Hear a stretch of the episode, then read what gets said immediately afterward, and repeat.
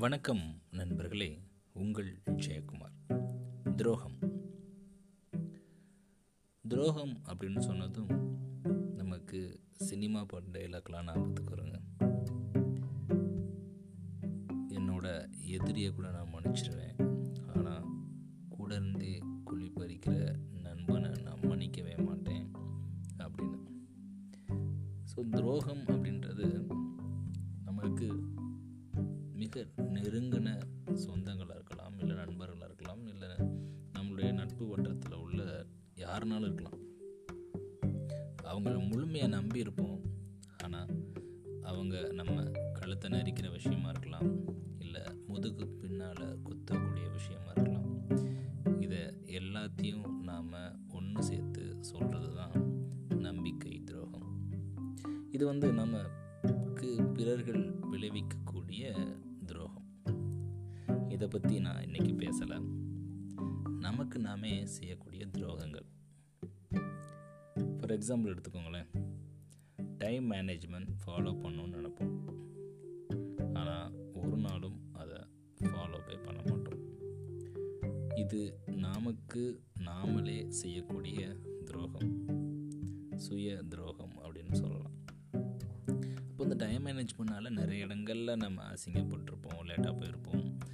கிடைக்க வேண்டிய வாய்ப்புகள் கிடைக்காம போயிருக்கோம் நம்பர் ஒன் இரண்டாவது நம்ம உடம்பு சொல்லும் இப்போது நீ போயிட்டுருக்க பாதை சரியில்லை உன்னுடைய உணவு பழக்கத்தை மாற்று கொஞ்சம் கூடுதலாக தூங்கு இப்படிலாம் சொல்லும். ஆனால் அதையெல்லாம் கேட்காம நாம் உடம்புக்கு கொடு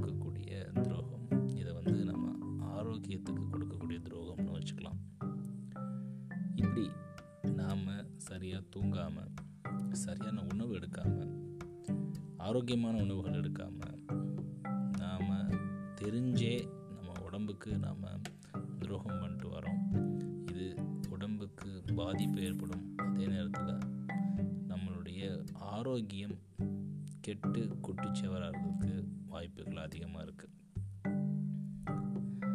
அடுத்து நாம் நமக்கு கொடுக்கக்கூடிய இன்னொரு துரோகம் நம்மளை நம்மளே நம்பாமல் இருக்கிறது. மகத்திரே அழகாக சொல்லுவார் ஒன்னால் முடியும் என்பது வாழ்வின் மொழி ஒன்னால் முடியாது என்பது சாவின் மொழி அப்படின்னு சொல்லிட்டு.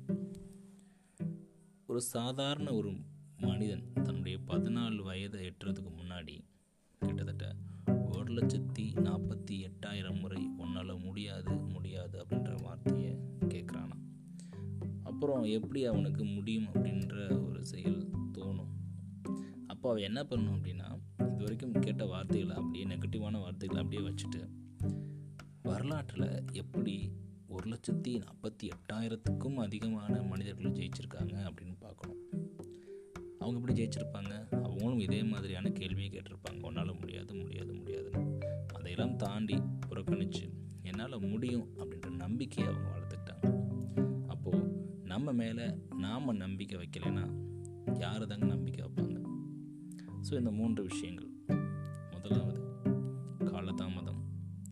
இரண்டாவது உடல் ஆரோக்கியம். மூன்றாவது நம்பிக்கை. இந்த மூன்று துரோகத்தை நாம் நமக்கு பண்ணுறப்போ கண்டிப்பாக பக்க விளைவு நம்மளுக்கு தான் நன்றி நண்பர்களே